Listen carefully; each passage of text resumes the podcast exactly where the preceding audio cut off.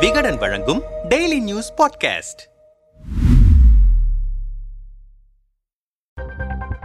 ஒரு தாயின் சபதம். உதயநிதி பதவியேற்பில் துர்காவின் பங்கு. இந்திய சினிமா உலகத்தையே கலக்கி உருட்டிய கேஜிஎஃப் படத்தில் ஒரு வசனம் வரும். உலகத்துல தாயை விட பெரிய சக்தி எதுவும் இல்ல என்ற வசனத்தால் தியேட்டரையே விசில் சத்தத்தில் அலற வைத்திருப்பார்கள். திமுகவிலும் அதுதான் நடந்திருக்கிறது என்கிறார்கள் விவரம் அறிந்த மூத்த அமைச்சர்கள். அமைச்சர் பதவியையே விரும்பாத உதயநிதியை சம்மதிக்க வைத்து சீனியர்களை சரிக்கட்ட வைத்து குடும்பத்திற்குள் எழுந்த குமுறல்களை சாந்தப்படுத்தி ஒரு அரசியல் அத்தியாயத்தை புதியதாக எழுதியிருக்கிறார் உதயநிதியின் தாயாரான துர்கா ஸ்டாலின் என்கிறார்கள் அவர்கள். இரண்டாயிரத்தி இருபத்தி நான்கு நாடாளுமன்ற தேர்தல் முடிந்தவுடன் தான் உதயநிதியின் பட்டாபிஷேகத்திற்கு நாள் குறிக்கப்பட்டிருந்தது. அதை தன் பிடிவாதத்தால் அழித்து உதயநிதியை அமைச்சராக பதவியேற்க வைத்திருக்கிறாராம் துர்கா. டிசம்பர் பதினான்காம் தேதி ராஜ்பவனில் நடந்த பதவியேற்பு விழாவில் அமைச்சராக பதவியேற்றிருக்கிறார் உதயநிதி ஸ்டாலின். அவருக்கு இளைஞர் நலன் மற்றும் விளையாட்டு மேம்பாட்டுத்துறை இலாக்கா ஒதுக்கப்பட்டிருக்கிறது. முதல்வரின் மகனாக இருந்தாலும் கூட உதயநிதிக்கு அமைச்சர் பதவி கிடைத்ததில்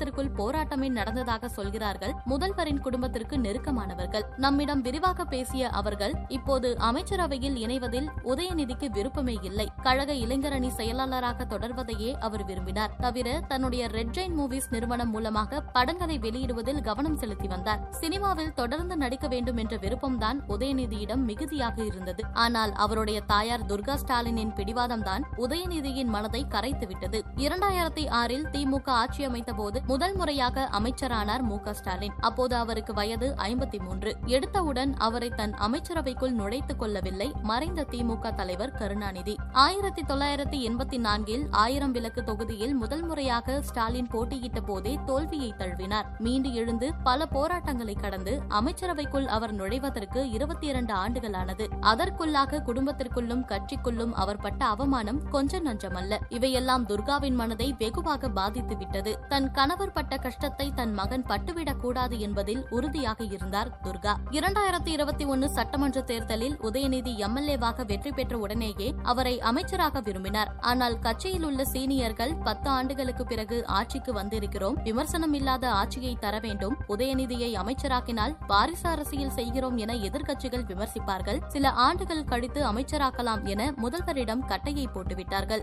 சீனியர்களின் கருத்தை முதல்வரும் ஏற்றுக்கொண்டார். ஆனால் துர்கா ஏற்கவில்லை. அமைச்சர் அன்பில் மகேஷ் பொய்யாமொழி மூலமாக உதயநிதி அமைச்சராக வேண்டும் என்கிற கருத்தை பொதுவெளியில் தூவ வைத்தார். சமீபத்தில் உதயநிதியின் நாற்பத்தி ஐந்தாவது பிறந்தநாள் கொண்டாடப்பட்டது. அப்போது உதயநிதியை அமைச்சராக்க வேண்டும் என்கிற கருத்து பல சீனியர் அமைச்சர்களால் கூட பேசப்பட்டது. குடும்பத்திற்குள்ளும் விவாதமாக எழுந்தது. இப்ப என்ன அவசரம்? இரண்டாயிரத்தி இருபத்தி நான்கு நாடாளுமன்ற தேர்தல் முடியட்டும். நாம தான் எல்லா தொகுதியிலேயும் ஜெயிக்க போறோம். பையன்தான் தீவிர பிரச்சாரம் போக போறார். வெற்றிக்கு காரணம் அவர்தான்னு சொல்லி அமைச்சராக்கலாம். அவசரப்பட வேண்டாம் வேண்டாம் என முதல்வர் சொன்னதை துர்கா ஏற்கவில்லை. நீங்க எவ்வளவு கஷ்டப்பட்டீங்கன்னு கூட இருந்த எனக்கு தான் தெரியும். நம்ம பையனும் அந்த கஷ்டத்தை படணுமா? அரசியல்ல மூணு வருஷத்துக்கு மேல இளைஞரணி செயலாளராக இருந்தாச்சு. இதுக்கு மேல என்ன அனுபவம் வேணும்? உதயநிதியை அமைச்சராக்கியே தீரணும் என விடாப்பிடியாக நின்றுவிட்டார். ஆனால் உதயநிதிக்கு இதில் விருப்பமே இல்லை. தனக்கு அடுத்தடுத்த பட வேலைகள் இருப்பதை அவர் சுட்டிக்காட்டிய போது நீ படம் நடிச்சது போதும் அமைச்சராகிற வழிய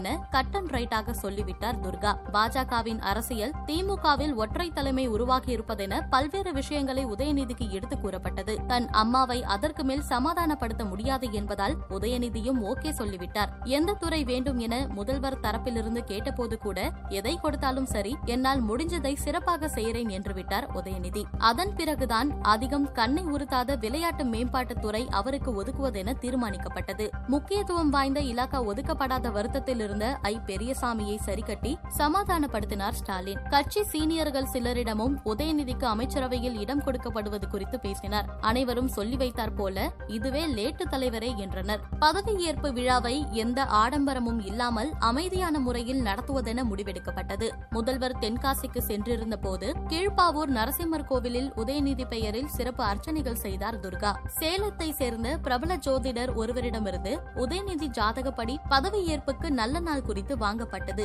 குடும்பத்தில் யார் யாரெல்லாம் விழாவுக்கு பதவியேற்புக்கு அழைப்பதென துர்காதான் பட்டியல் தயாரித்தார். பதவியேற்புக்கு முதல் நாள் தஞ்சாவூரிலிருந்து வந்திருந்த புரோகிதர்களால் சிறப்பு பூஜைகள் யாகங்கள் வீட்டில் நடைபெற்றதாகவும் தகவல். எந்த கோவிலுக்கு சென்றாலும் முதல்வரின் ஆரோக்கியம் மகன் உதயநிதியின் எதிர்காலம் மகள் செந்தாமரையின் சுபிட்சமான வாழ்க்கைக்குத்தான் வேண்டுதல் வைப்பார் துர்கா. கடந்த ஆண்டு டிசம்பர் பதினான்காம் தேதி முதல்வர் ஸ்டாலினை சந்திக்க தெலுங்கானா முதல்வர் சந்திரசேகர ராவ் தன் குடும்பத்துடன் சென்னை வந்திருந்தார். அரசியல் தாண்டி பல விஷயங்களை இருவரும் பேசினார்கள். தன் மகனும் தெலுங்கானா தொழில்துறை உள்துறை அமைச்சருமான ராமாராவை ஸ்டாலின் குடும்பத்தினருக்கு அறிமுகம் செய்து வைத்தார் சந்திரசேகர் ராவ். அப்போதே துர்காவின் மனதில் உதயநிதியை அமைச்சராக்க வேண்டும் என்ற உறுதி ஏற்பட்டுவிட்டது. இந்த சந்திப்பு நடந்த ஓராண்டில் அதே டிசம்பர் பதினான்கில் அமைச்சராக பதவியேற்கிறார் உதயநிதி. தன் கணவர் பட்ட துன்பத்தை மகனுக்கு அளித்துவிடக் கூடாதென சபதம் செய்திருந்தார் துர்கா. அந்த சபதத்தை ஒரு வழியாக நிறைவேற்றிவிட்டார் என விரிவாக சொன்னார்கள். உதயநிதி அமைச்சராகிவிட்டதால் சினிமாவில் நடிப்பதை விட்டுவிடும் முடிவில் இருக்கிறார். இதை இன்று அவர் அறிவித்துவிட்டார். மாமன்னன் தான் கடைசி படம். இனி நடிக்க மாட்டேன். கமல் தயாரிக்கும் படத்திலிருந்து விலகிவிட்டேன் என தெரிவித்தார் உதயநிதி. நிர்வாக பணிகளில் உதயநிதிக்கு உறுதுணையாக இருக்க சீனியர் ஐஏஎஸ் அதிகாரிகள் நியமிக்கப்பட்டிருக்கிறார்கள். இரண்டாயிரத்தி இருபத்தி ஆறு சட்டமன்ற தேர்தலுக்குள் ஆட்சி நிர்வாக சூத்திரத்தை உதயநிதிக்கு முழுவதுமாக கற்றுக் கொடுக்க ஏற்பாடுகள் தடதடக்கின்றன. உதயநிதியின் அரசியல் ஆர்வம் அவரின் செயல்பாடுகளை பொறுத்தே அடுத்த அத்தியாயம் விறுவிறுப்படைகிறதா அல்லது அமைதியாகிறதா என்பதெல்லாம் தெரியும். பொறுத்திருந்து பார்ப்போம்.